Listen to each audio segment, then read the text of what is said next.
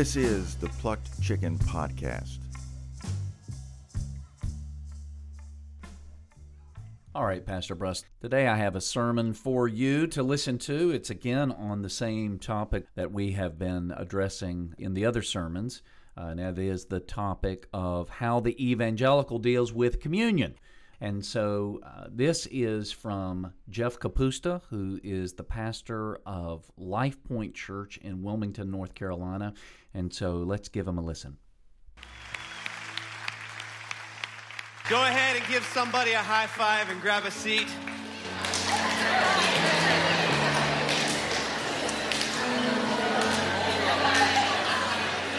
So the high five is this uh, the 21st century hip equivalent of greet one another with a holy kiss I think so. This is how to keep the enthusiasm going. from the sports field? It's an honor to have you guys in the house today, this Memorial Day weekend. And today's a special day, you know? Today's a special day. When we designed this service, we wanted to have a service with a little bit extra worship and we wanted to share communion, which I'll explain a little more about. But Memorial Weekend is all about remembering, isn't it? Memorial Day is about remembering. It's about remembering the fact that the greatest sacrifice ever has taken place so that we can enjoy the freedom that we have as a country. Isn't that true?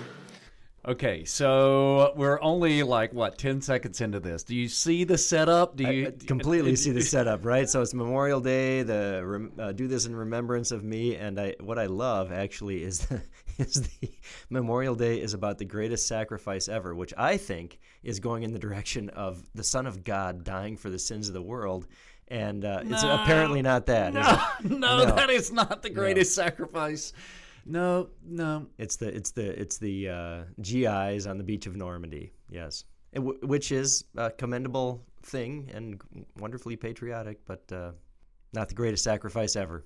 But you can see what's going on here. He's kind of laying this all down. He's going to wave the flag a few moments, and then he's going to make the switch over into what the chief purpose of communion is.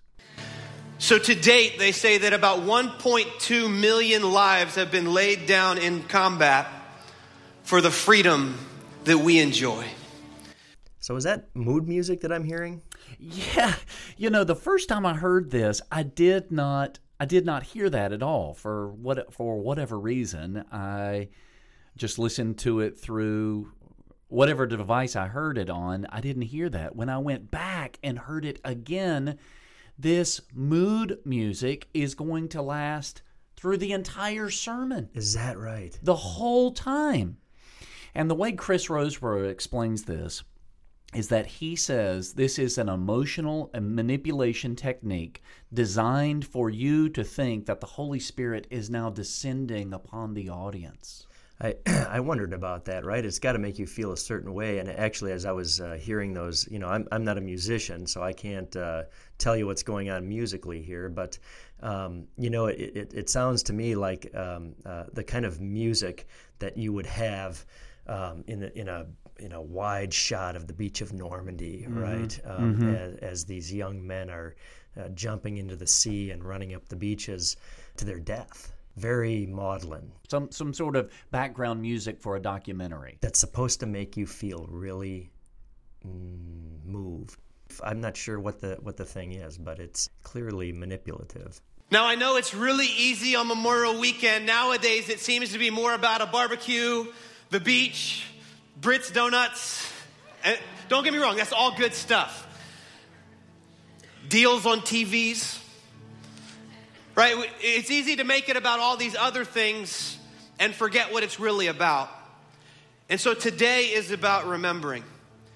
It's about slowing down and it's about taking a moment and remembering that the reason we can do this is because somebody stood on the front line. Someone laid their life down. 1.2 million people.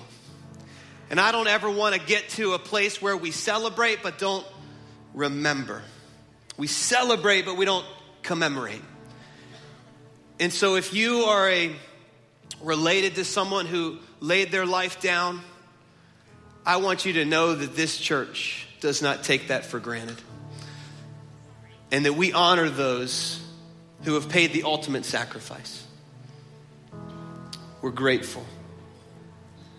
I think about honor and I think about sacrifice and I think about the fact that today that as we celebrate even communion as a church that what we're doing is we're remembering another sacrifice, an even greater sacrifice. Okay, good. So I think we can give him props there that at least he does acknowledge that there is an even greater sacrifice. That is good. That is good. But it's interesting to me, as you've pointed out before, how much the focus is on the remembering. Mm-hmm. Uh, and actually, there was sort of a guilt trip uh, laid about, you know, on society for not adequately remembering the patriotic dead. And uh, I, I, wonder, not having listened to the sermon, if the guilt trip is going to persist here. Uh, but it's sort of a weird way to step into this whole thing. Well, you're not beginning with the text, right? For sure. Anytime you don't or you choose not to begin with the text, it is really difficult to take whatever story or illustration or whatever you're trying to, you know, broadcast here and then try to shoehorn that back into the biblical text. It is, uh, and actually, what it, what ultimately happens, uh, doesn't it seem, uh, is that the illustration doesn't get shoehorned into the text. The text gets shoehorned into the illustration. You know, Jesus said this. He said that greater love has no one than to lay down his life for his friends. You see, when Jesus said that, he knew that he was about to go lay his life down for his friends. And today, I want us to take a moment as a church, and I want us to remember. I want to preach a, was a mini message today. It's mini. My staff laughs at me when I tell them, it's just going to be a short message. And they're like, oh, okay, buckle up. it's a mini message. If you want to take notes, I encourage you to grab a note card. There's just a few things I'm going to share with you, three passages I want us to look at. Titled this Never Forget. There's an awful lot of I in, in what he's saying. And it strikes me strange. Uh, it is no longer the authoritative proclamation of God's holy word. It's, it's a matter of taste. I don't want this church to be one that doesn't remember. I want to do this. I want to do that. I've titled it thus and such. It, doesn't this just completely destroy the organicity between text and sermon, between the authoritative word of God written in Scripture and the authoritative proclamation of God's holy word to his people. To me, this, this is just absolutely scary uh, because whatever I want to do is what gets articulated from the pulpit and the people are following this they think that you know here's this guy who's whose I wannas are are well, they're the driving thing. Exactly. Where does this get driven? I mean, to me, this is this is just the scariest. Uh, I really think that uh, so far of anything we've heard, this is about the scariest thing I've heard. How so? What will be the the, the prophets, consequence? The prof- what will be the consequence? Think about of- the prophets in Jeremiah, mm-hmm. right? What do they say? I have a dream. I have a dream. It's the prophet's dream. And, and, and Jeremiah d- discounts this, right? It, it's their own dream, and it's not the Lord's word that the Lord himself put into their mouths. And this is the contention between Jeremiah, a true prophet, and the false prophet.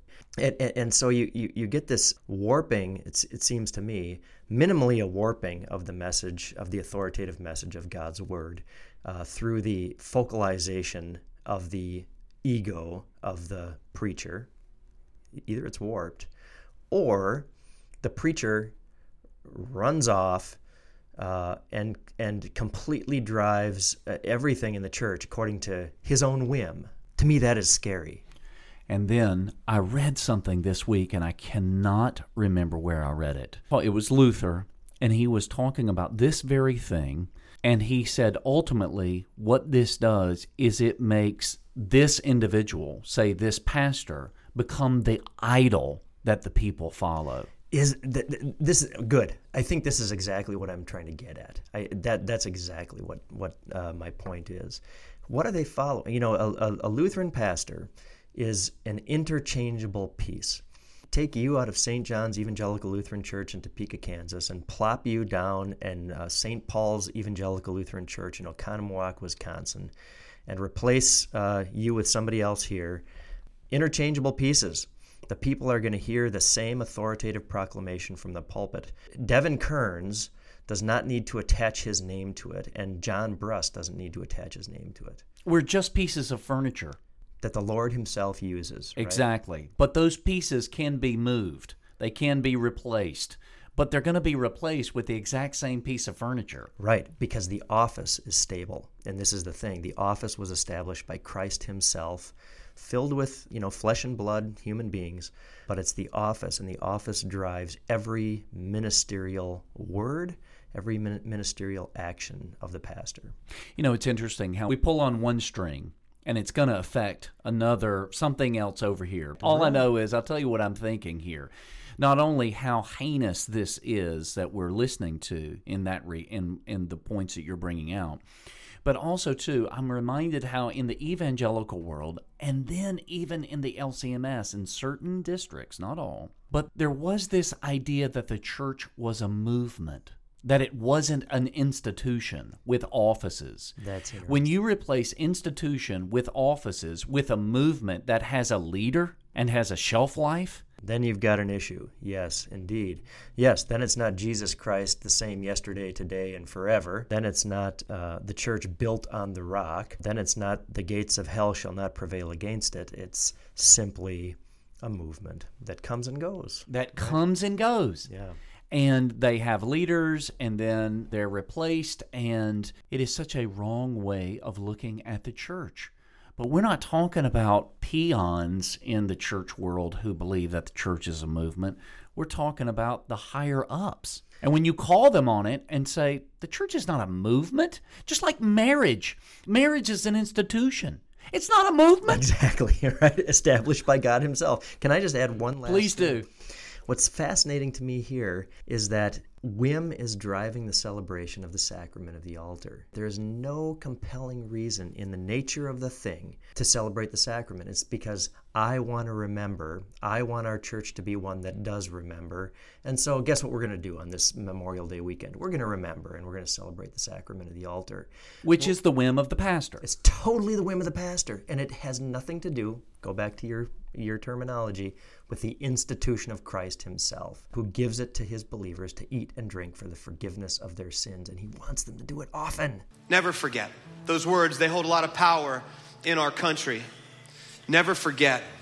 Never forget. I mean, I would I would think back to 9/11 might be one of the first times in a national usage did we did we hear this, but That's right, yeah, but uh, it was first used of the, of the Shoah, of the Holocaust of the Jews in, um, in Nazi Germany, and uh, it says, uh, like if you go to the Anne Frank house, it says never forget. Uh, there's, a, there's a plaque on the front that says this. So, you know, the slogan's much, much uh, older, but it's really interesting that we have to appeal to a national slogan to motivate us to uh, remember uh, the Lord's sacrifice the cross of Calvary. and again, I mean as you can already tell, this is clearly something that's not going to offer you any benefit. The, the direction that we've talked about several times before, it's always from me to God. It is my remembering, and then this is some crazy language here, but choosing never to forget. Right. Choosing never to forget. Yeah, it's all on me, isn't it? You see, what we're about to do as a church, communion, or maybe you've called it the Lord's Supper, is about remembering. It's so that we would never forget. Now, maybe you're unfamiliar with what this means. Maybe you're on vacation and you're hanging out with us. It's an honor to have you here. It's an honor to have you with us this weekend. It's an honor to to celebrate the men that have given their life. It's an honor to have you. If your family member gave their life, now it's an honor to everything. It's everything's an honor to have this, honor to have that. Can I just comment about it? It's flattery, isn't it? this is audience flattery. It's an honor, and uh, to, to be celebrating these people, uh, you are celebrating the people and uh, that, that have given their lives, and so we are all honored in by by doing this. And it, these are the things of uh, of a narthex chat. And not really the things of a sermon, it seems to me. But I, I did want to point out something that the sacrament here, well, he's not calling it the sacrament, communion or the Lord's Supper, he, he's turned it into a trigger of remembering. It's almost like a Pavlovian kind of thing.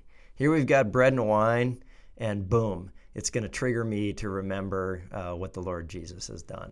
So, in a sense, you're saying that Pastor Kapusta is holding up the uh, the watch in front of the people and mesmerizing them a little bit to, to to trigger some sort of okay, everybody on three. Let's remember one, two, three now. Remember, yes, but but but isn't it amazing that the chief purpose of the sacrament is completely gone? It's not there for the forgiveness of sins. It's there to trigger you to remember what the Lord has done for you in a kind of um, I mean, to me, this that, that's a law mood. Oh yeah, there's no doubt that the evangelical turns that which is gospel and makes it law. No doubt about it. And you should feel bad, isn't it the case that you should like if, if you're if you're in the presence of bread and wine that is the Lord's Supper and juice. you fail to juice juice if you're in the presence of juice and bread and you fail to remember, boy, are you doing a, a um, that that is just um, what, what am I looking for? Like a big disappointment. What a waste! I'm, I'm disappointed in you. But as we get ready to prepare to share communion as a church, I want to give you the backstory on it. I want to tell you why it's so important, why it's such a special event. You see, communion and the Lord's Supper originally began as what was called Passover. Passover. Now, what in the world is Passover? Passover is a holiday, is a celebration that the Jewish people celebrate every year to this day, and it's a powerful moment. See, for 400 years, the, the Hebrew people, they are the nation of God, the nation of Israel, were not living as free people as God created them. They were living as slaves in Egypt. Okay, this is such low hanging fruit here. you know, not to like get all up in his grill about these things, but I want you, Pastor Bruss, to understand what's going on in the seeker sensitive mind, or at least the, the mind of the seeker sensitive pastor. He feels like he is talking to people who have never come to church, so everything is explained in the simplest kindergarten type language and expression. I mean, he brings everything down. I heard a I heard an evangelical pastor in this same town actually uh, years ago, and he said you want to keep the cookies on the bottom shelf. And the whole issue was basically dumb down the message, water it down. So when you react to what he is saying, this is the mindset. But there's two problems with that. Number one, the people never grow past kindergarten level. Right. Now, they would argue, an uh, evangelical seeker sensitive church would argue, well, that's what small groups are for. Small groups led by who?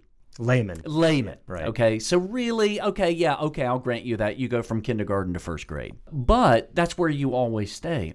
Well, you have to realize that the pastor, if he's always thinking like this, well, guess where he stays as well? Right there as well. Right there. Yep. Yep. Well, what I what I was uh, sort of chuckling at, uh, and I, you know, I please, um, I, I, don't want to sound derisive here, but whose creed was he speaking from there? God had created His people free. I'm sorry, this is the creed of Thomas Jefferson, not the creed of Scripture. Uh, scripture knows slavery. Scripture knows grades in society. It knows authority and it knows subservience. And this, this whole idea that God had created the Israelites free as some inalienable right is Jeffersonian. It is not scriptural. Yeah, and somehow or another, God's hands were tied over the fact that the people were were in slavery. Where is the sovereignty of God that brought this to pass? Right. That's a really good point. Yes. As if God was out of control. Right. right. Or out to lunch. Boy, that Pharaoh, he pulled a quick one on me. I gave them inalienable rights. and in bondage, the oppression became so great. Their cry out to God was heard, and God said, I hear your cries and I'm going to raise up a deliverer for you. And God raises up a deliverer. Anybody know his name? Okay, some of you do. Moses, right? Some of you've seen the movies, all right? You know Moses. I, I obviously had a big beard and a staff, and he had these, you know, tablets, and he got mad and broke them. That guy. That guy. Well, that sums it up pretty well, don't you think? Well, I think he left the cookies on the floor. So God raises up this deliverer, and through the course of time, God says, I'm going to free you, but it's going to take a little bit of work. You're going to go before the most powerful man, and you're going to tell him to let my people go. And he's going to say no over and over and over. You ever ask for something? You know, parents, you got kids, have they ever asked for something about the 10th time they wore you down? It's kind of what it was like. Moses goes to Pharaoh, let my people go. And Pharaoh's like, no. And Moses does some miracle that God tells him to perform, and Pharaoh's like, eh, maybe, maybe not. Well, the 10th one comes around, and it's called the plague of the firstborn. And so, what God says is, He says, Listen, I'm going to send an angel of death through the entire area. All right, we're not going to be too critical of everything that he said, filling in all of the gaps that he's kind of, you know, skipped over. I I get it. But we got to touch on this that God was going to send an angel of death. We, we, we do. Uh, number one, we have to touch on that. And, and, you know, let me read from Scripture. This is Exodus chapter 12. Well, this is so wonderful because I don't think we've heard Scripture yet. Not once. What he's doing is he is turning Christianity and the authoritative Word of God into this plastic thing that gets represented by Hollywood. This is horrific, actually. You know, that, that, that the story is this sort of blank canvas that you paint whatever you would like to onto. I don't think he knows that he's doing this. I think he's trying to help the people understand. Fine, make the reference to the Charlton Heston movie, but then get into scripture. The problem is, as you mentioned earlier, right? Uh, the pastor stays at the kindergarten level. Actually, he's in preschool at this point in time because all he's seen is the movie. The scriptures are very clear. Exodus chapter 12. Who is it? This is what the Lord says. Exodus 12 12. I will pass through the land of Egypt that night, and I will strike all the firstborn the, in the land of Egypt, both man and beast, and on all the gods of Egypt I will execute judgment. I am the Lord. And then, when we actually have the striking down, this is Exodus chapter 12, again, 12 29 at midnight, the Lord, the Lord, struck down all the firstborn in the land of Egypt, from the firstborn of Pharaoh who sat on his throne to the firstborn of the captive who was in the dungeon, and all the firstborn of the livestock. That was the Lord. It wasn't the angel of death. What? You're telling me? I thought that there was this angel who sits over off to the side, like sharpening his sword. He's always there. He's kind of like a sleeper cell like out of Jason Bourne movie, uh, just kind of disappears into the night. Good. Why why why is this myth out there? I think that's an interesting question. Why why is this when the text is so clear? Why do we associate this with the angel of death? It's a sanitation of God, I think, don't you? Mm. That that we don't like this God who strikes down the firstborn. But here we learn something about what the Passover is actually all about and what the crucifixion is all about. God actually puts to death our enemy, death. He kills it, and he kills all the enemies of, of, of his people. And actually, let's go a step further, he kills you. He kills your old Adam in your baptism.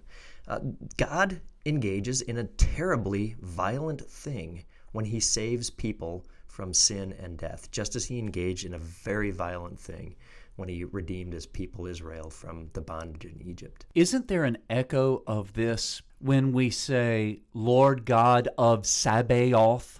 Good. I love that, right? Oh, talk about that. Well, the fact that he is the commander of the armies, commander in chief of the heavenly host. And what does the heavenly host have the ability to do? To kill. Exactly. And if you look throughout the scriptures, right? I mean, think about those times when prophets see the the array of the hosts, right, surrounding them. Uh, why are those hosts there? Well, they're going to kill the enemies of God's people. Read the Psalms too. I mean, no one wants to read those Psalms, but it's all over the place. Uh, God, uh, the, the prayer of the psalmists is uh, kill our enemies. That reminds me of that passage in Joshua. I'll read it here. It's out of uh, Joshua chapter 5. When Joshua was by Jericho, he lifted up his eyes and looked, and behold, a man was standing before him with his drawn sword in his hand. Joshua went to him and said to him, Are you for us or for our adversaries? He said, No, but I am the commander of the army of the Lord. Now I have come. And Joshua fell on his face to the earth and worshipped and said to him, What does my Lord say to his servant? And the commander of the Lord's army said to Joshua, Take off your sandals from your feet, for the place you are standing is holy. And Joshua did so. So who was that, Pastor Kerns? That's the Lord. It's the second person of the Trinity, isn't it? Right? And and isn't isn't that the same one who comes through Egypt, slaying, um, putting to death the enemies of God's people? You know, but we don't like we don't like viewing him that way. No, we don't at all. We don't. So, right, uh, this is uh, what we're hearing here. Seems to me like dispensationalism run amok, right? Uh, in dispensationalism, you've got uh, nice God of the New Testament, mean God of the Old Testament and uh, really the God of the New Testament, I don't know, what does he do? He does an about face or he sort of negates the qualities of the mean God of the Old Testament. Which is Gnostic, is it not, with that dualism? Totally. It's, it's Manichaean, Gnostic. I mean, just go on. What's happened here is that the nice God of the New Testament is read back into the Old Testament. The angel of death, not the angel of the Lord, the angel of death is the one who's going to do this sort of stuff. But listen, the only God of Scripture the only God that exists, is, is the God who is so zealous for his people that he puts their enemies to death to save them, to save them. And this is, uh, you see this throughout Scripture. Uh, look at, I mean, it's a bookend kind of thing. Get to Revelation. What's going on? Enemies are being smited. Exactly. Exactly. We don't like the, the view of that. Um, no, we like that view. Do do we? Well, why don't we like this view? Because we say, well, wait a second. God is a God of love. He's not going to do that. And somehow, when we say that, we are making ourselves appear to be more compassionate than God Almighty. Isn't that ironic? Isn't that unbelievably ironic? Yes. Yes. And I want to give you some instructions when this angel of death goes, he's going to slay the firstborn of every home, except for the homes that are marked with blood.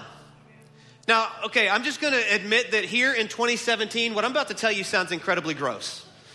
All right, this, this sounds very barbaric, but understand that in this culture, this was pretty normal.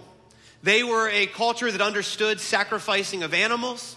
And so the instructions of God were that you were to take a lamb, a spotless, unblemished lamb, and you were to sacrifice it for your family. And you will take some of the blood of that lamb and you will put it on the doorposts of the house. So, I mean, you can imagine there is blood on the doorposts of the homes of all of the Hebrews.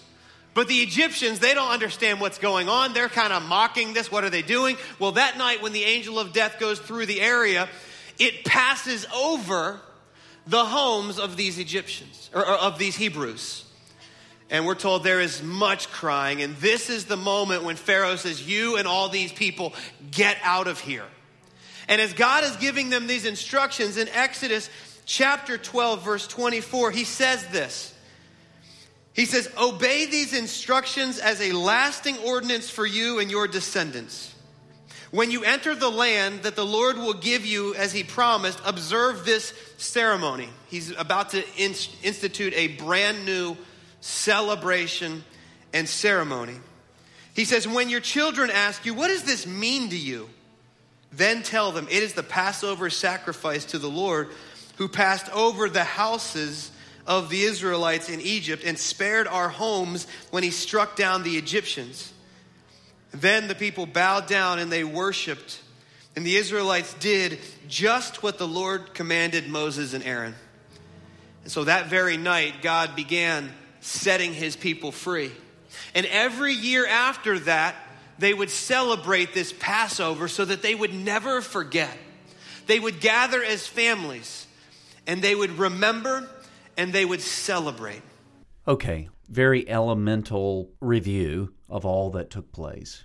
But I, I, help me out here because it's like he's using this preconceived notion of remembering.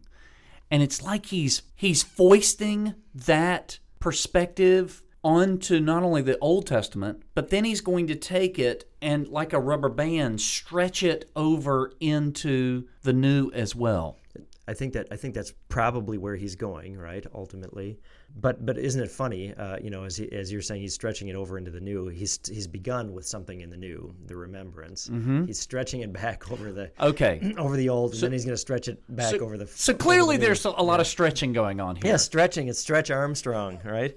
What struck me as as really uh, strange here is is missing the point that by partaking of the Lamb, God is incorporating you into the body that he is saving, into the body of Hebrews that he is saving. This is what's going on with the Passover. You eat and you are saved.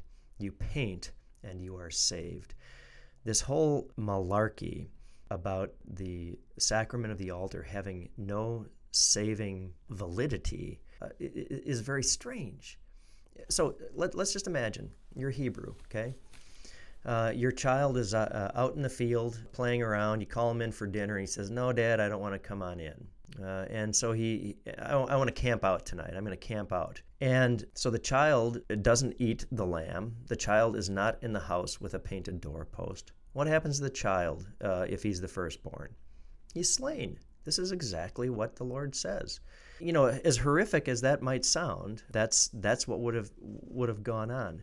It is by actually eating that you become incorporated into the body of the saved, just as in the New Testament. Uh, in the in the body and blood of the Lord Jesus, right? You are incorporated into that body of the church, which the Lord Himself saves.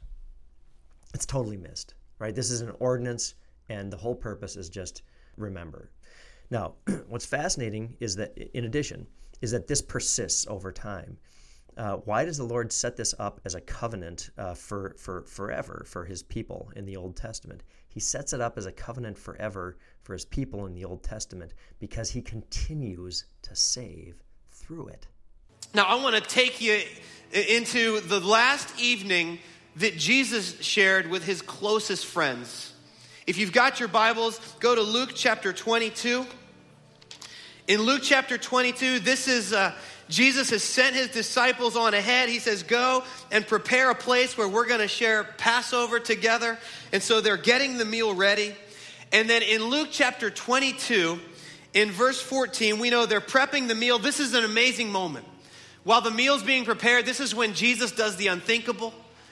He takes a towel and a bowl of water and he begins to wash his disciples' feet.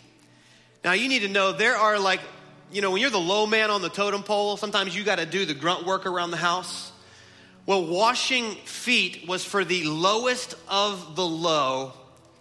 And yet, Jesus, one of the last moments that he's about to spend with his closest friends, he does what would be seen as completely unthinkable. He takes this bowl of water and he begins washing his disciples' feet. Isn't this amazing? Jesus, knowing the cross is ahead of him, knowing what is before him, is willing to stoop low to wash the feet of those that he loves. He's telling us, he's like, here's what's here's what's important. He's like, I'm going to wash your feet. In essence, I'm going to serve you. You'll hear us say a lot, you're never more like Jesus than when you serve. Oh, that is classic. That line right there. That is a line that is used in the particularly the the evangelical seeker sensitive church to try to guilt people into free labor. These types of churches, they cannot exist without free labor.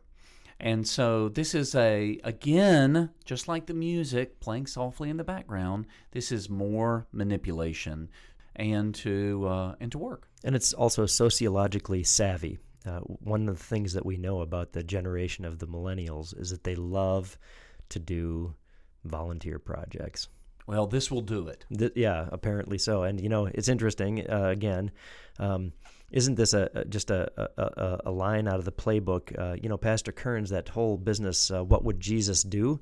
was started right here in Topeka, Kansas, and not um, four blocks from where we are sitting right now at a Congregationalist church. Uh, the pastor there invented the slogan, "What would Jesus do?" It's a it's a horrible slogan because the question in Christianity is never what would Jesus do. What Jesus would do is he would die for the sins of the world, and um, we dare never uh, arrogate that to ourselves.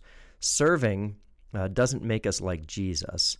serving makes us Christians living within the vocation in which God has placed us. It makes us ultimately creaturely. Well, then, on top of that, in a sermon about communion, somehow or another, we're guilting people into serving to be more like Jesus. Right. right. no wonder, no wonder these people are schizophrenic. Right. And I tell you, we celebrate those who serve. We've got a team here called the Dream Team, and we had this pep rally this morning. My goodness, I thought the roof was going to blow off this place. We were just celebrating all that God is going to do. We've started something called the Say Yes campaign here at Life Point. We're building our teams.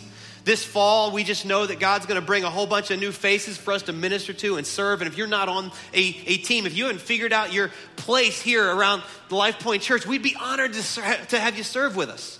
Oh my, this is a full blown commercial for serving around the church. It is. Yeah, getting on one of the teams and because because he knows that God is going to bring all sorts of new faces in. Absolutely. I, I wonder how he knows this. Because that's what he's believing for. Is it the sociological model that he's working with? Uh, we know that we got the right formula. I'm sure that's what it is, and I'm sure that they will see new faces. Hopefully, people who are among the the purported uh, crowd of new faces will hear this before they show up there. Well, and the idea is it's it's almost like saying, "Look at what you're missing." I mean, we gathered this morning, but to blow the roof off this place. And we're so honored if you, yet again, if you would be a part of our, our dream team. Dream team. Do you that's, think that's, isn't, isn't that the Olympic team that, that creamed everybody? Yeah, in the basketball, basketball? sure, yeah, sure. Right, the dream team. Do you think, Pastor Bruss, that you would be able to serve on the dream team? I don't think I would be willing to do that.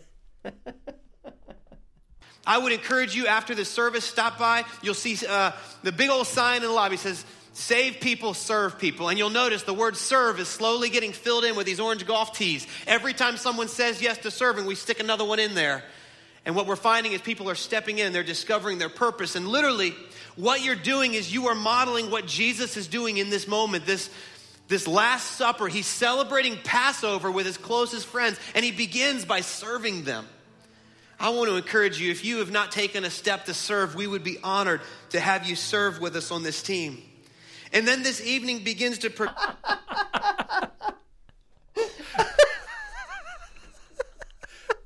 what do you think about that? Well, it goes from the infomercial right into back in the text whiplash. that is unbelievable. So what was it? Save people, serve people? Save people, serve people. What yeah. do you what do you think about that? That is a very disconcerting thing, isn't it? Saving who saves people? The Lord Jesus does. Um, and how does he do it? Well, by dying on the cross and by incorporating them into his body through baptism and the sacrament. Well, you know, we were in the uh, th- explanation of the third article of the Creed last night in the adult catechesis class, and you're thinking, or you're reading, He calls me by the gospel. Well, how does he do that? Through pastors through pastors and and and let us not minimize uh, the role of lay people in this either uh, you know a mother and father teaching their children the faith uh, this is the lord calling those children by the gospel again this is highly vocational and not like jesus this is just a Christian living in his or her vocation. But it's so easy for most people. I mean, even the people last night in the class, when I asked the question, how does he do? How does the Holy Spirit call us by the gospel? They said the Word, the Bible, Scripture. And every time I said, well, not necessarily. There, it's even more practical than that. As you had said before, it's more dirty. There, there's more uh, dirty fingernails in this. I mean, somebody's got a name and a nose that the Holy Spirit used to call you by the gospel. That is correct. Does that help you out a little bit? Who, who is it? It took a little bit of time to see that, oh, this is the Holy Spirit using people to call you by the gospel. Whether it's mom or grandma who was, you know, like you're saying, teaching and catechizing, or whether it was the pastor up in front calling the people to repent. Yeah, uh, interesting. I mean, uh, since we're talking about last night, we got into this with the children too in uh, Acts chapter 7. Uh, we've got Philip going into Samaria, and uh, all these people believe on the basis of his preaching, and he baptizes them. And then John and Peter come from Jerusalem to visit the Christians in Samaria and uh, ask them if they've received the Holy Spirit yet. And they say no. Now, this raises a huge conundrum. If you believe in the Lord Jesus Christ and you've been baptized and you don't have the Holy Spirit, what is going on? Um, how can you believe in Jesus without the Holy Spirit? The answer is you, you, you can't. It's, it's entirely worked by the, by the Spirit. The, the, the natural man does not receive the things of the Spirit, St. Paul says in 1 Corinthians. And in Romans, uh, what says uh, you can only say that Jesus is Lord by means of the Holy Spirit. Exactly, exactly, right? So what's going on here? Well, not receiving the Spirit uh, is, is uh, Luke's expression for not having the ministry of word and sacrament uh, in the form of ordained pastors. And so, uh, what do John and Peter do? They lay hands on some of the Samaritans uh, who, who had come to believe, and they receive the Holy Spirit. What is going on? Well, this is as exactly what you were saying um, the Holy Spirit's work in calling people to faith through the gospel. How does he do, do it? He does it with, with a man with a, what'd you say, a nose and a face? A nose and a name. A nose and a name, exactly. So when they received the Holy Spirit, then did they start speaking in some unknown gibberish? No, they did not. How about did they roll on the ground? They did not. Bark like dogs? No, they did not. And they weren't more saved than anybody else. Uh, this is uh, right. I mean, let's roll back to John chapter 20, uh, where Jesus uh, comes among the ten uh, that night uh, when he rose from the dead and says, Peace be with you. and then he says, Peace be with you again. And then the third time, he breathes on them. He breathes on them and he says, Lavete pneuma hagion, receive the Holy Spirit. And then what does he say? Whosoever sins you forgive, they have been forgiven them, and whosoever sins you retain, they have been retained. And here he institutes the office of the holy ministry so the spirit, the special, you know, I, I don't I don't even know what to call it. I, I'm going to use the word dispensation. I hope nobody misunderstands me, but it's a special dispensing of the Holy Spirit for the building up of the body of Christ through the ministry of, of the church um, and those who are called to the office. Progress along, and in Luke chapter 22 and verse 14, we're told that when the hour came, Jesus and his apostles reclined at the table and he said to them, I've eagerly desired to eat this Passover with you before I suffer. For I tell you, I will not eat it again until it finds fulfillment in the kingdom of God. And so after taking the cup, he gave thanks and said, Take this and divide it among you. For I tell you, I will not drink again from the fruit of the vine until the kingdom of God comes. In verse 19, and he took bread and he gave thanks and he broke it and gave it to them, saying, This is my body given for you. This do in remembrance of me. Verse 20, he says, In the same way, after the supper, he took the cup, saying, This cup is the new covenant in my blood, which is poured out for you. And what Jesus is doing is he's telling them everything is about to change. My body is going to be broken. My blood is going to be poured out. This is a new covenant. See, the old covenant was about sacrifices and keeping the law. This new covenant is based on my sacrifice that will cover the sins of the world. I am doing for you what you could never do for yourselves. And they didn't fully understand this, but what Jesus is saying is, I want you to remember. There's that psychoanalyzing of the disciples. They, they really didn't understand, not to the degree that, that I understand it. That's so interesting. Again, yeah, we've seen that before, haven't we? And what was your point? Uh, I'm going to do something for you that you can't possibly do, but you better remember. Right. I want you to remember. Don't ever forget.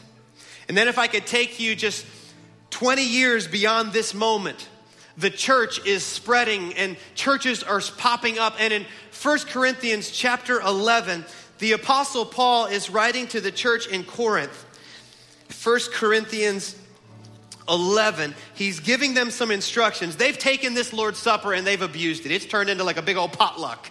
And nothing wrong with a potluck, but don't confuse a potluck with the Lord's Supper. Some people were just eating tons and some people weren't getting any. You've been to a potluck, right? You got the back of the line and the chicken was gone. You were like, all I got is this bean dip here. And everybody got the Bojangles and, you know, all the good stuff was gone. Well, they had turned it into a feast. They had stopped remembering they had stopped, they had lost sight of what it was about.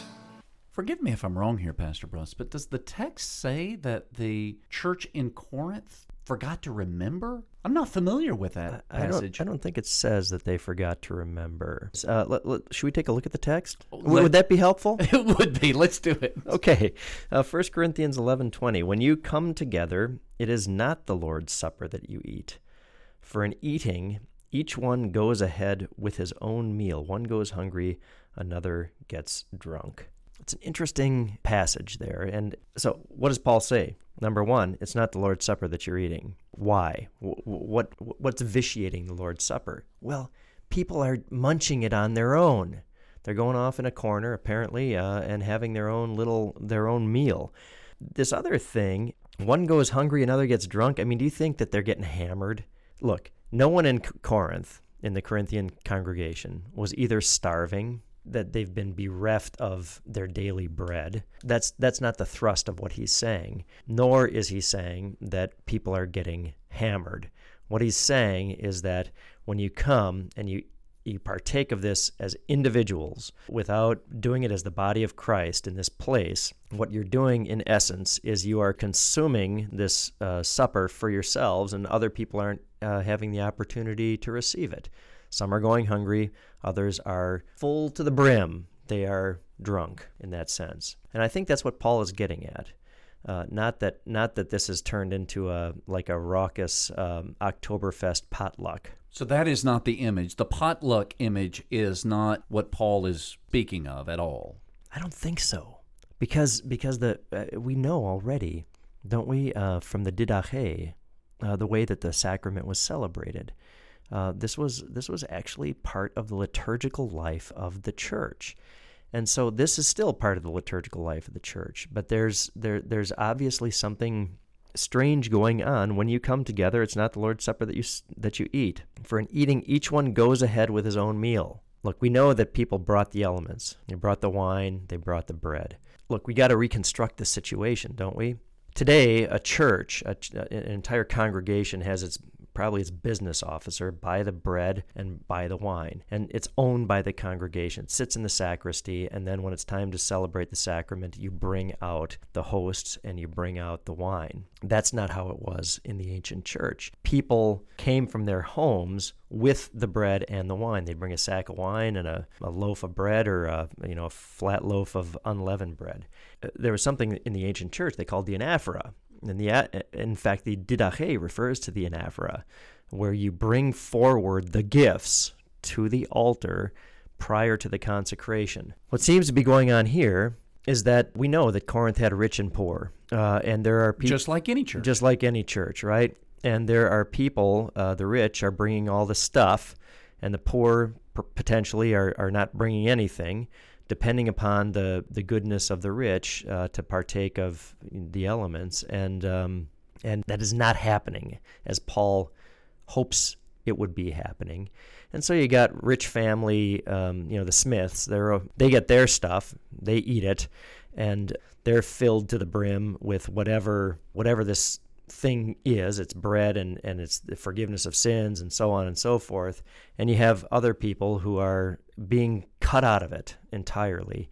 And Paul says this is this is not the Lord's Supper. This is not what the Lord Himself established. But Paul says nothing about the fact that they're not remembering anymore. No, does he does he say that? No. Paul says, "What do you not have houses to eat and drink in, or do you despise the church of God and humiliate those who have nothing?" So what we have to see here is we've got the Lexus crowd and we've got the crowd that's riding their bike to church on Sunday morning. The haves and the have-nots. This is the division in the church what this is is a breakdown in the koinonia in the fellowship. And and we have to go back to understand what's going on in the early church to acts 242 where the description that luke gives of the early church is this. They held fast to the apostles teaching to the breaking of bread to the koinonia that is the sharing and to the prayers. Uh, so what we see in corinth is a breakdown in the sharing. The rich look I am obligated to my brothers and sisters in Christ to share their burdens out of love for Christ. If they have nothing, I must give them. This is falling apart even in the sacrament of the altar in Corinth. And so your point is the Lexus crowd are on purpose not bringing enough of these gifts to gifts being wine and bread to share with the guys or families that are riding their bikes, walking to church, whatever, that really are, they cannot partake of the Lord's Supper because they don't have anything to eat. Exactly. Do you despise the church of God and humiliate those who have nothing? That's what's happening. It's a humiliation of those who have nothing. And so in 1 Corinthians chapter 11, verse 23, Paul says, Listen, I received from the Lord what I also passed on to you.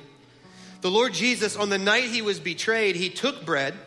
And when he had given thanks, he broke it and said, This is my body, which is for you. Do this what? Say with me. Do this in remembrance. There's that word. Do this in remembrance of me. And then in the same way, after supper, he took the cup, saying, This cup is the new covenant in my blood. Do this whenever you drink it in what? Remembrance of me. Remembrance of me. And then verse 26 For whenever you eat this bread and drink this cup, you proclaim the Lord's death until he comes. And here's what I want to show you what we're about to do.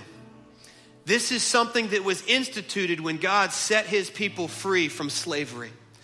This is something that Jesus participated in.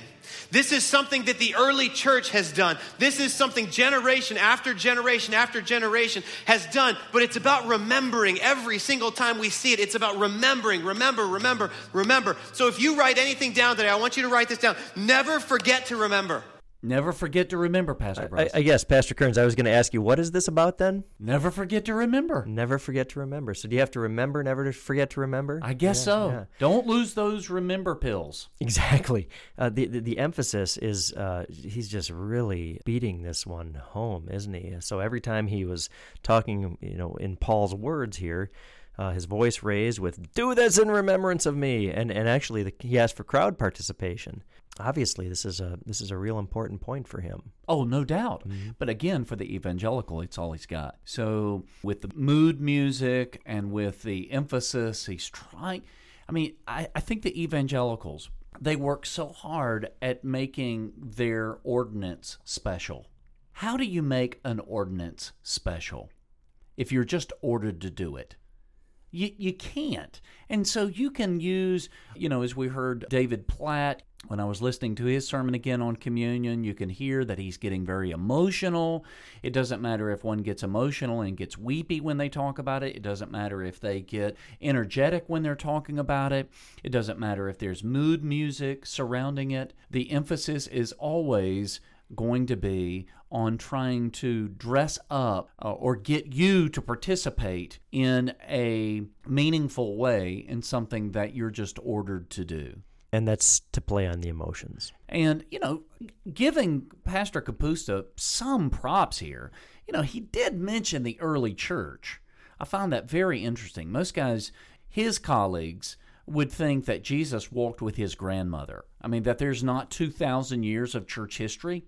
He does not even, most of them don't even recognize that. And so what they think is, is that these Christians who have lived and died in these 2,000 years and who've written down things, eh, you know, we can discard it all because I'm God's gift to to the church. To exegesis. And so what happens here is you just kind of throw all of that out. I, I mean, I would say, wow, I'm, I'm, I'm grateful that he at least mentioned the church fathers of the early church. But the problem is he hadn't read them. Obviously not, because they certainly didn't believe that this was uh, merely a remembrance, merely a symbol. Never forget to remember. Turn to your neighbor and say, Never forget to remember. Tell them right now. Say, Never forget to remember. It's easy to forget things, isn't it? Any forgetful people here, raise your hand. Where's my forgetful people at? Awesome. Some of you forgot we were changing service times this weekend. You showed up, you're like, wow, they always play this much music? No, you actually were on time. It was awesome. It was, uh, it was awesome. You showed up at nine and caught the whole service. It was cool. But it's easy to forget. I, I, I can be a forgetful person. So there's certain things in life you, you never want to forget. Never want to forget. I mean, anniversaries are important. right? I won't ask you, raise your hand if you ever forgot one of those. Birthdays are important, which, by the way, thank you guys for all the birthday notes this past week. My goodness, thank you. I showed up and every surface of my office was covered with birthday notes from you guys. I couldn't get any work done this week, thanks. So I'm just shooting from the hip right now, making all this up on the spot. I couldn't, I'm just kidding. That's not, that's not true. I did spend time thinking about this, but really, I spent about over half a day just reading, and you blessed me big time. And some of you have got um, artistic skills. Some of you drew some pictures. I appreciate the pictures. I like pictures. Some of you, not so much on the artistic side. What, what, what is this? I'm not sure. It, it's got to be, um, well, uh, what is it? Sage on the stage kind of thing? Um, or comedian? Comedian, uh, you know, um, the, but but obviously the church is formed around a personality and not around the proclamation of the word and the administration of the sacraments and this is not Christ's church, the church he wants. But you did, you blessed me. And so, yeah, there's things you want to remember. Can I just give you three things to, to remember? This is so interesting to me. I've already queued up another sermon for us to listen to on communion. And the pastor is going to say yet again when it comes to remember, there are three things to do, just like we have here. Again, it's like when we talk about that direction, being towards God rather than God being directionally towards the center. Here's yet something more that you need to do. It's not enough to remember. You've got to do, these three ways. These three ways. And so not only are you remembering what I guess Christ did for you, you've got to do it this way. There, there's always uh, help in, in useful advice. So, for example, if we want to tell our people how to have home devotions, we can be fairly prescriptive about these things. Again, you know, I that I haven't heard this. I don't know what's going on, so uh, I'll trust you on that one. But here's my issue: hmm. what he's getting ready to say, it's not in the Bible. I mean, it's nowhere found in the Bible. That's my guess. He's going to give us these three things from where? Where's the source of what he's getting ready to say? Well, we'll find out, shall uh, we? 10 4 as we get ready to share in this special moment, three things to remember. The first is this remember the past. Remember the past. Would you write that down? Remember the past. Now, I know some of you are like, but Pastor, I've tried really hard to forget the past.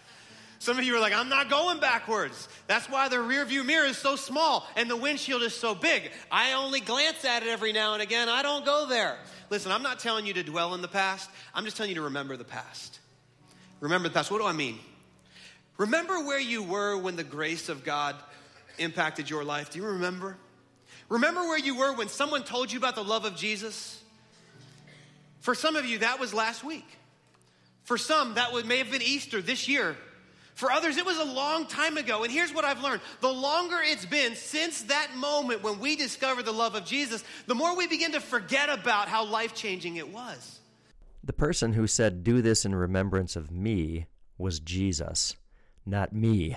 And it, it, seems to me that what he's doing here is making Jesus' words out to mean this. When, when you hear these words, you internalize them and you yourself say, Do this in remembrance of me, of my life. This is not about my life, this is about the Lord. But what this pastor is saying fits with the the DNA, so to speak, of this church that is so narcissistic anyway. That that's a really good. I, I love that uh, terminology, right? Narcissistic, and and have we not just not just heard this? Uh, about the birthday accolades and, and all this sort of thing. We used to talk 10 years ago about the church of what's happening now, but really, uh, has this become the church of me? No doubt. One of the things that I've come to see is that the more it's about Jesus and the more it's exclusively about Jesus, the more it is about me. But the more it's about me, the less it's about me. And, and, and this is a great irony. I mean, this guy's throwing these folks back upon this you know some moment in their life whenever they whenever the love of Jesus impacted their life. Okay, what's happened between then and now? Have they stopped sinning? No. No. Have they uh, have they grown uh, daily in the faith? More than likely, uh, you know, look, if they're like me, they've they're on a roller coaster ride or they're in the wash machine. They're just on the spin cycle going around and around and around. And what they need is not to think about themselves. Uh, what they need is Jesus. And that's this uh, to me this is the sad thing about uh, about what he's just told them. Which comes to them extra nos outside of themselves. He's leading them back into themselves. Good. I love that right? This is my history. Well mm, you know my history becomes my history truly my history only insofar as it is absorbed and assumed into the history of god's saving act. And so this has to be always in the front of my mind and I think what's going to happen here is that Pastor Kapusta is now going to give them an example of looking back. And so I want you to remember for just a minute. Go back, go back, okay? For me, that's going back to January 26, 1981. Some of you are like, that is a long time ago. Yeah. I was uh, four going on five years old. 632 Wayward Drive, huh? Got my brother sitting right here and his family. Some good times at 632 Wayward. Some of you are going to like Google Maps that. You'll get to see where I grew up. The old stomping ground, Rolling Knolls, Annapolis, Maryland. Good times. And it was an evening. I went into my parents' room and I had heard a lot about Jesus, you know, grown up in church, which is why parents, I think it's so important to have your kids in church. So important. Our kids' team works so hard to create a, a, a service every single week that our kids are going to understand and then get them in there. Their, their lives are going to be changed. It was hearing these messages over and over that I asked my parents, I said, well, tell me more about Jesus. And I didn't understand it all, but they explained that Jesus loves me and that God loves me and He sent Jesus to suffer and die on the cross and that I could be forgiven. What's your story? What do you need to go back to to remember? Maybe it's some of the struggles that you were dealing with. Maybe it was the identity. Maybe it was, it, it, was an addiction that you were wrestling through. And all of a sudden, when you met Jesus, you found strength, you found hope, you found life. And so I want you to remember, remember that. So, is anybody really going to do that? Are they going to go up to the rail, or maybe not in this church, it doesn't have a rail, it's got a stage. And so, are they going to receive the elements? Of bread and juice and remember when they were four or five years of age. Or even when they were 27. This is, again, isn't this remembering me and not remembering the Lord Jesus? Okay, so that, I mean, there's a huge problem with, with what he's doing here. You know, this interesting thing about the whole business with addictions and, and other struggles in life, the, the idea of the of the dramatic conversion. Uh, like everybody's got a St. Paul experience. It, I mean, this is the thing that lingers underneath what he's saying. What about the people? What about those Christians who have never had such a dramatic experience? Are they fake? Is it real faith or not real faith? The only answer that he could give is not sure. The answer a Lutheran can give is what does God tell you? He tells you, I have chosen you. And he points you to your baptism, to the fact that you're receiving the sacrament, to the fact that you're even hearing somebody proclaim Christ and says, That is my pledge and certainty that I want to save you. And so, I mean, this is a real problem. And can I just add one last thing? This whole business of dramatic uh, conversion experiences. Lewis has, uh, you know, an observation. It's not on this exact point, but look, I mean, I was baptized when I was two months old. I right. I mean, do you remember that? I have no remembrance of this. Pastor Bruss. I know, right? I've got the certificate on my wall, but I don't have any remembrance of it. So throughout my life, I have been kept in the faith. Have I had my ups and downs? You bet I have. Uh, have I fallen into horrible sin? You bet I have. Have I been forgiven and relieved of horrible sin? You bet I have. However, th- th- there's nothing so dramatic as facing like some earth-shattering struggle or some you know major addiction or something like that that some encounter with the Lord Jesus has has shaken me out of, and and C.S. Lewis um, makes this comment when people complain about how bad Christians are. His retort is, "Yeah, you should have seen them without Christ." So now, think about the situation of somebody who's been baptized for their whole life virtually. Uh, has there been any sort of major change where you can say, yeah, well, he used to be really horrible, but now you, this is a huge improvement over where he was? Right. This is what he's after. He's he's after that huge improvement kind of thing. It's it's kind of like a self help model of Christianity. This couldn't be further from from the, the thrust of Christianity. Christianity is not a self help tool, it's a salvation tool. What I'm hearing as well in some of the, the, the earlier comments that you were making is God works with us with promises. And so, you know, for the person that doesn't have the dramatic salvation experience, it doesn't change the fact that God has made a promise to them. Good, good, right? And and so you know this is some this is something you've been on lately in your in your preaching, uh, and I've really appreciated it. This is about the ears and not the eyes. And and what this guy is doing is he's saying, follow your eyes. Uh, if you've seen something dramatic, well, that's the Lord working in your life. Look, I mean, how do you know God? You know Him through black words printed on a white page, spoken out loud by a pastor. This is how we know God. It's through the ears. But see, that is so mundane. This is why the evangelical will actually look down upon baptism and look down upon the Lord's Supper because those things are so earthy. A book, bread, juice, water.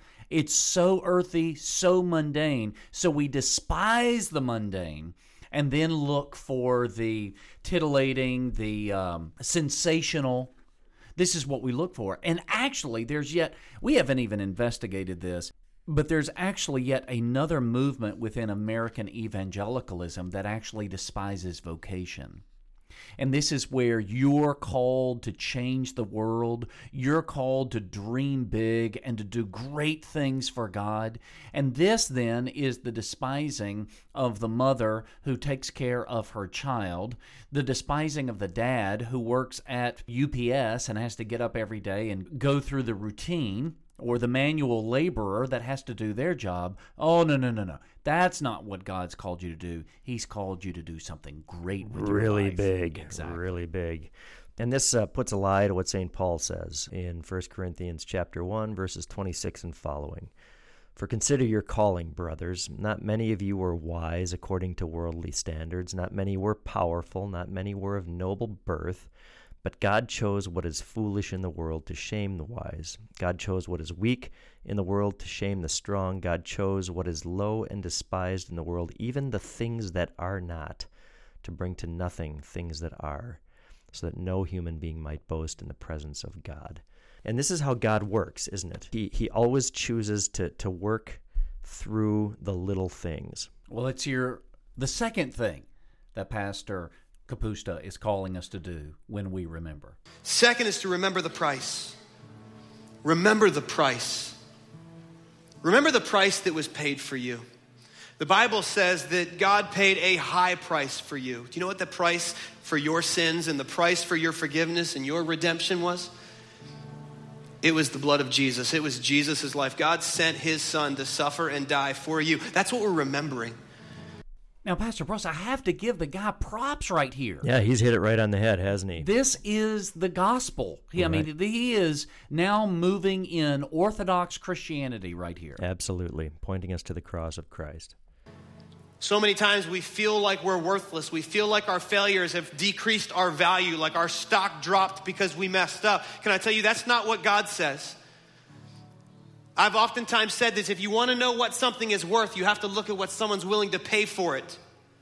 God paid a high price for you. Don't ever forget that. Don't you think for a minute that your mistakes and failures make you second class, B rate, scratch and dent, thrift store material. You were not, you know, kicked out by the curb for a yard sale hoping somebody picks you up.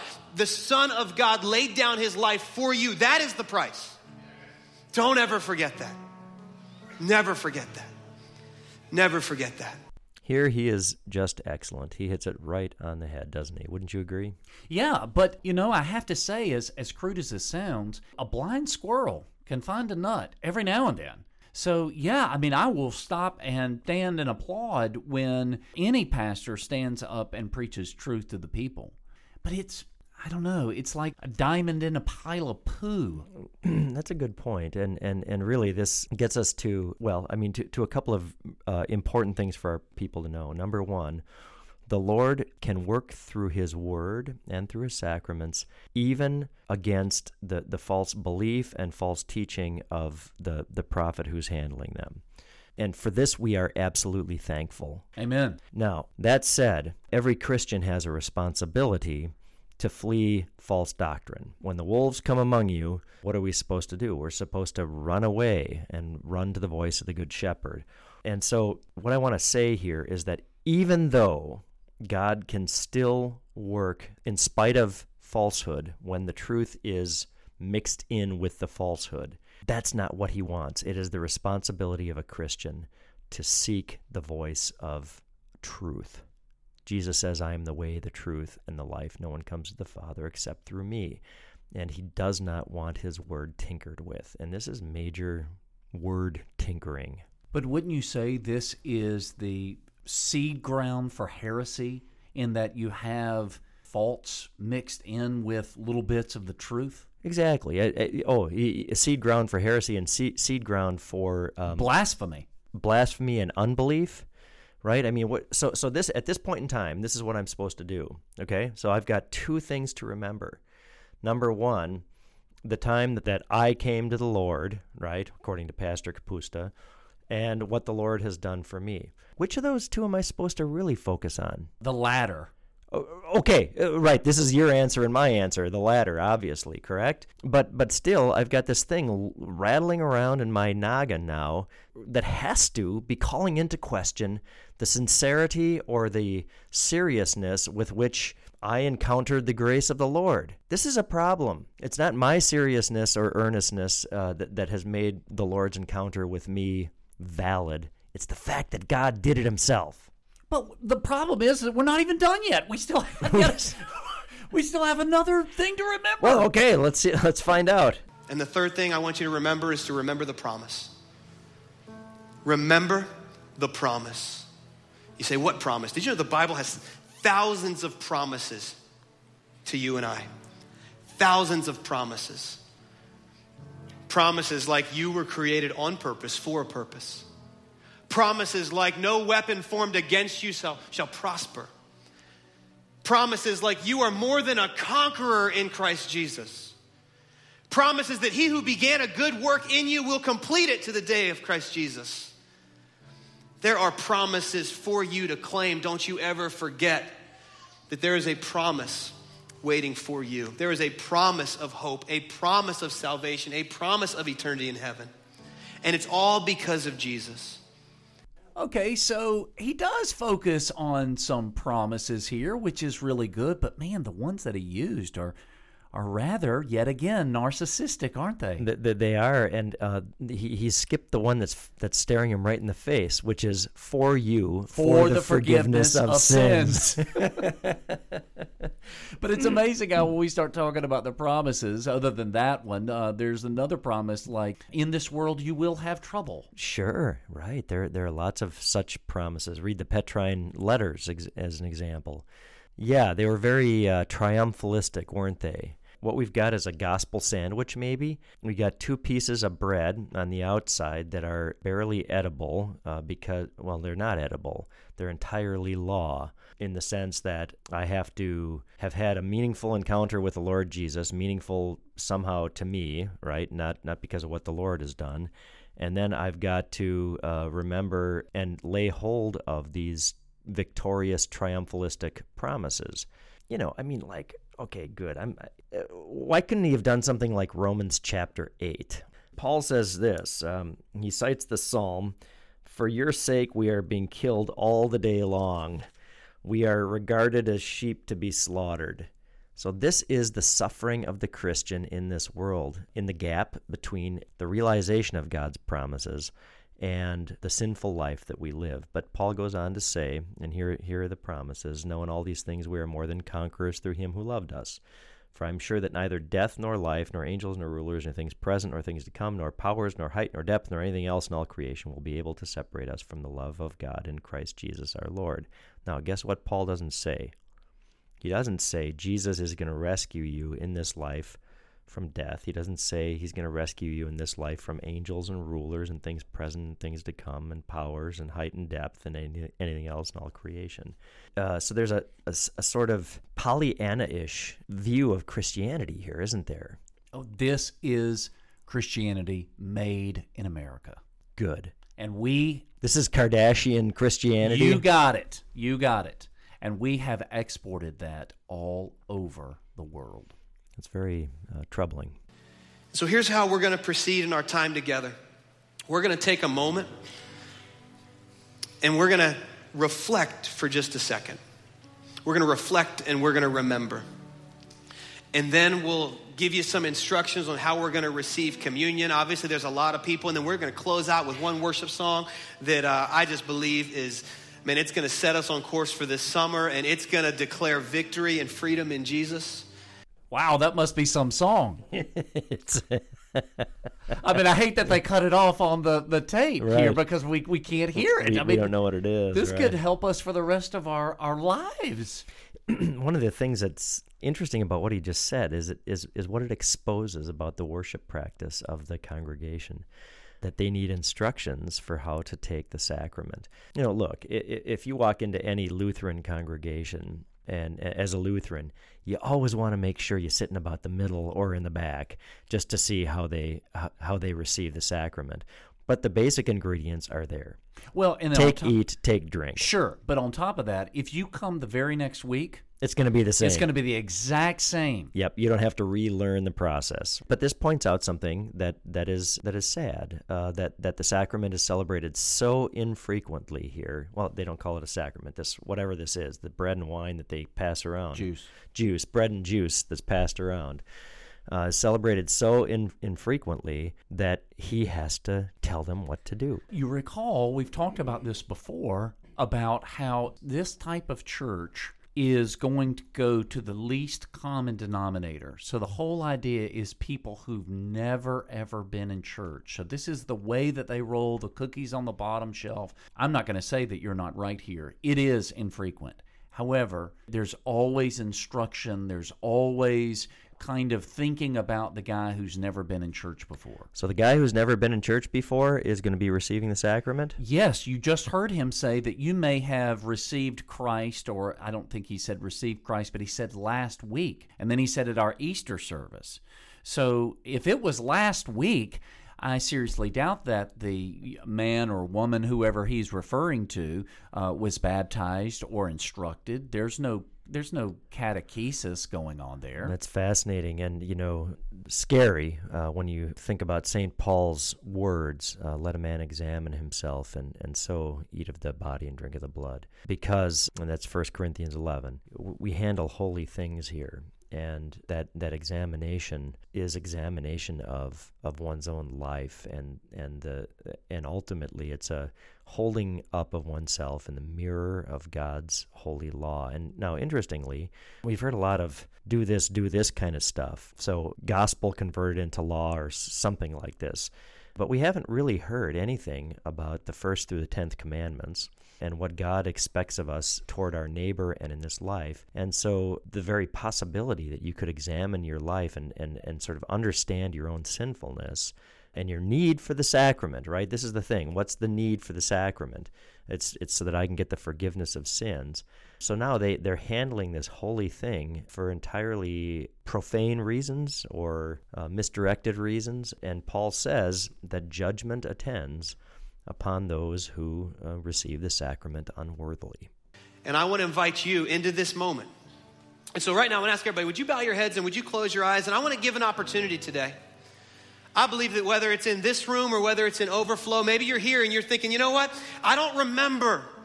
I don't remember where I was when I met Jesus. Maybe for you, maybe there's never been a moment for you where you said yes to Jesus. Maybe for you, you're like, you know what? um, I need Jesus. I'm at church today. I've made a mess out of things. And if what you say is true, if what you say is in the Bible, if God really can love me and does love me, I want to say yes to that. If you're here today and you need to begin a relationship with Jesus, can I tell you the whole reason that Jesus went to the cross was for your sins and mine? The Bible says that we have all sinned and fallen short of the glory of God. Nobody gets a pass on this one. But the Bible also says that while we were still sinners, Christ died for us. He gave his life for us. And then the Bible goes on and says that if we would declare with our mouth that Jesus is Lord, and that we believe in our heart that God raised him from the dead, that we will be saved. You don't have to question or wonder. Listen, we don't work our way into the love of God.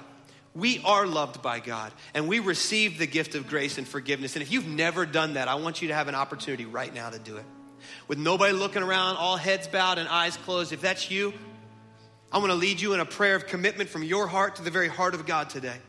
Just like I did January 26, 1981. I didn't understand it all, but I understood enough. I knew who I was, and I knew that I was a sinner in need of a Savior. And if you're here today and you're ready to receive the gift of forgiveness and grace and eternity in heaven, would you make this your moment where you say yes to Jesus? With all heads bowed, would you say this in the quietness of your heart? Say, Dear God, I give you my life today. I put my faith and trust in what Jesus did on the cross his death, burial, and resurrection. I open my life to you. Forgive me of my sins. Come into my life Fill me with your Holy Spirit. Change me. Save me. I choose to live for you. Say this say, thank you for saving me. Pastor Kerns, can you tell me what Pelagianism is? Yes. Or semi Pelagianism? this is when we think that we have some choice in the matter of accepting Christ. This is unbelievable. And of course, you're teaching right now, just so our hearers know this, uh, you're teaching a course on heresy. He is not a Pelagian. He's a semi Pelagian. Correct. But even a little Pelagius makes you an entire Pelagian. So tell us about what the problem is here. The problem is is that I cannot by my own reason or strength believe in the Lord Jesus Christ or come to him. But yet he has called me by the gospel. You know, this is small catechism stuff here. It's almost like a, a timeshare. The last few moments, he's been selling us on the beauties of Christ and that he loves us and he will save us and he will change us. That goes back to what you were saying a little bit earlier this, uh, this transformation type of, of language.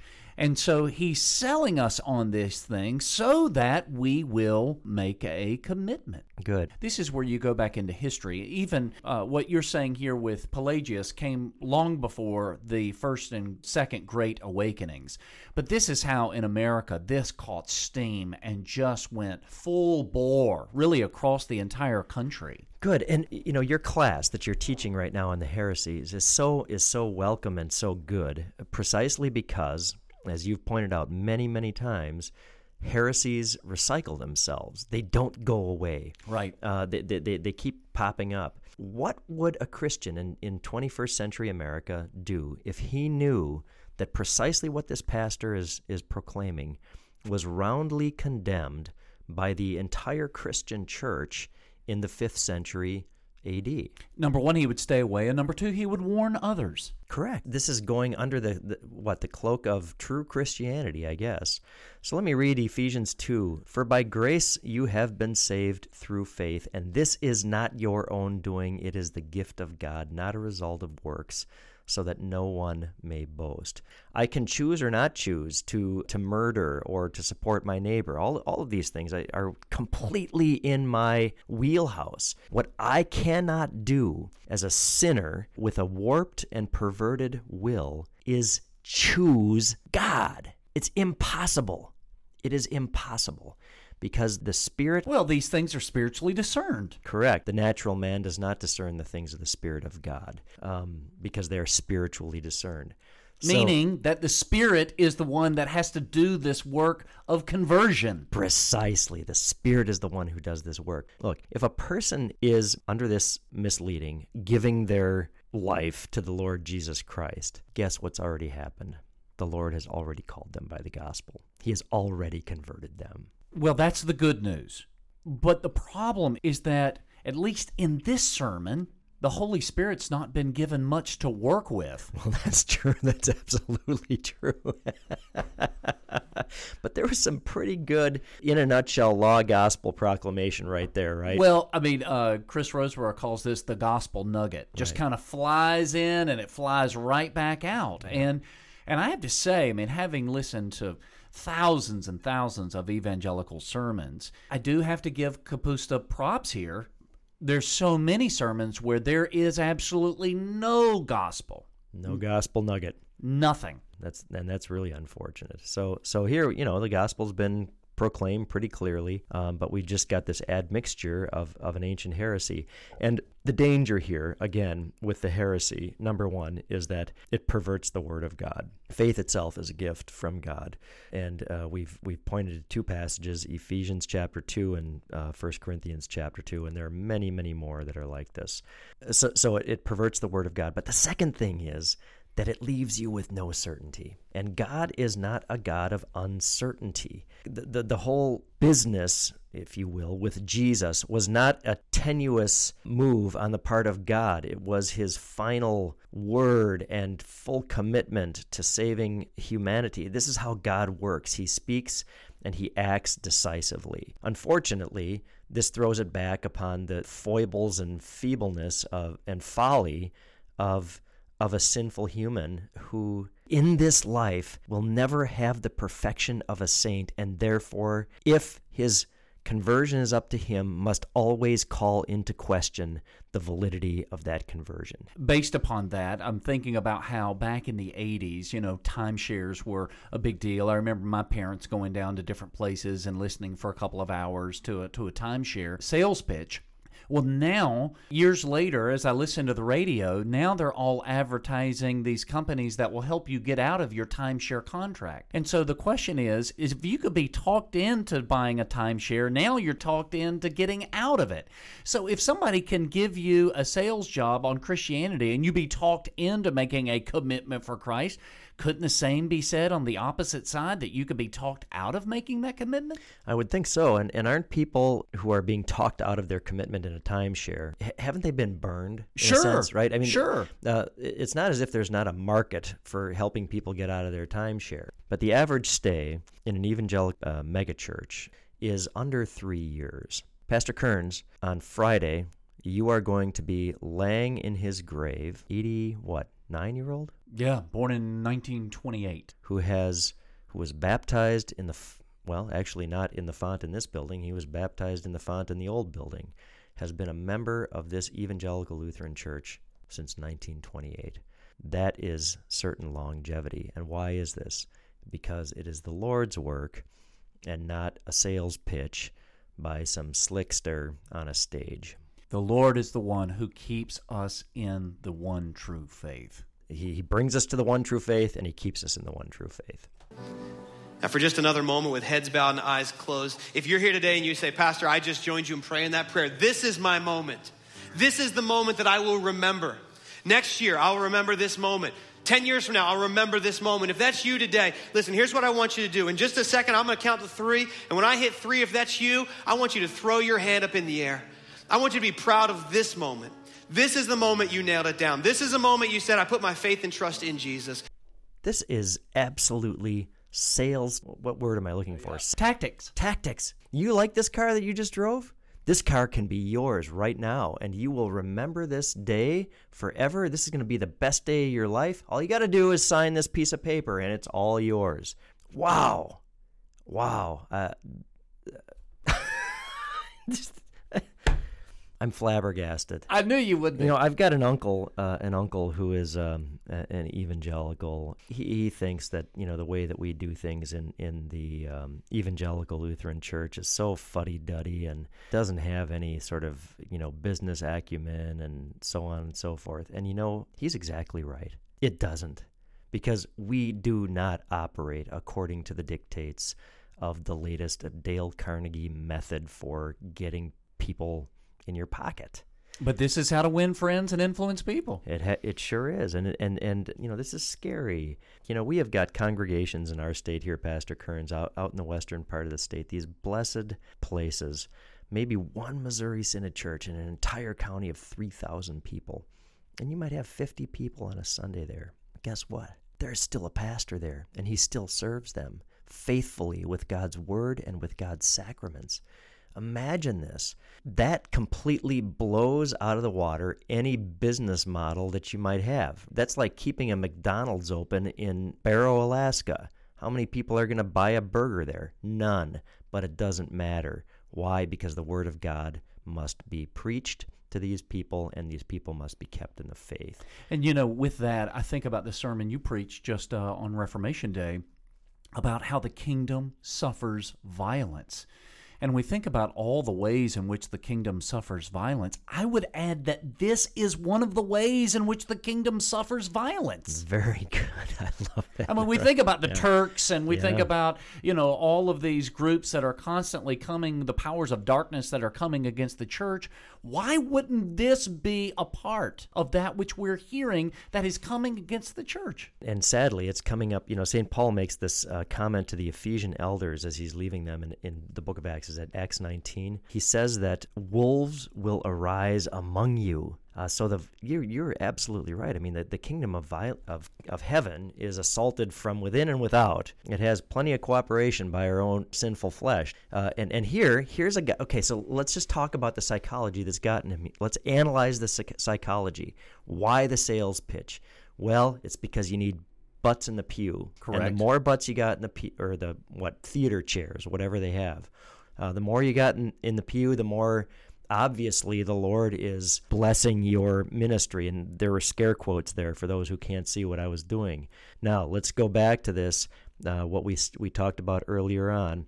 Uh, your your little hobby horse in the last several weeks has been it's the ears and not the eyes, and so these folks are focusing on what they can see and not on what they are hearing, not not on the promises of God in Christ.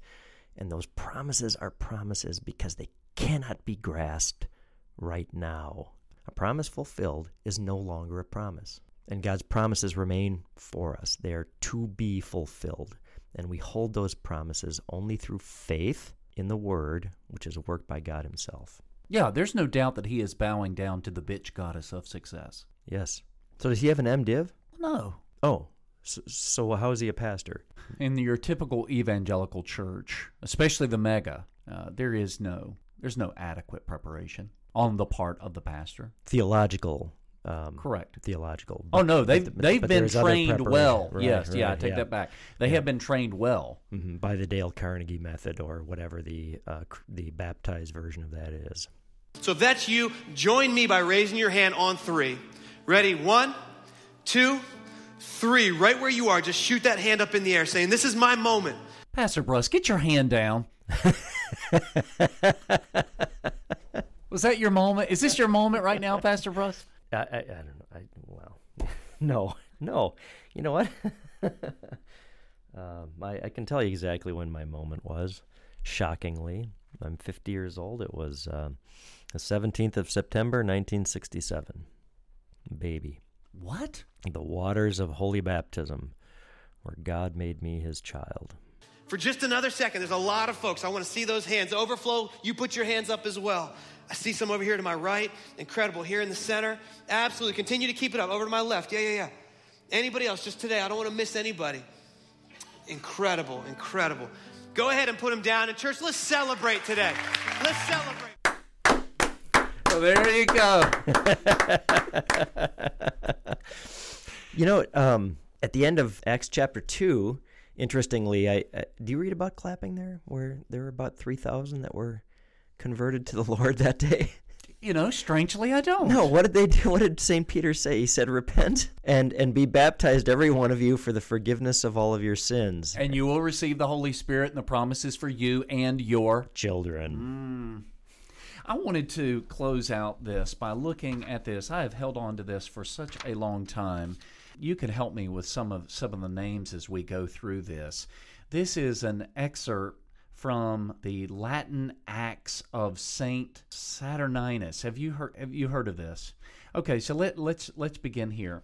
These persons, being Christians, have held an assembly for the Eucharist, contrary to the edict of the emperors Diocletian and Maximian. So read the charge made by the magistrates of the town of Abitina. in North Africa before the court of the Roman proconsul in Carthage on the 12th day of February AD 304. This is an official record here. Christianity is uh, a little over 200 years old at this point in time.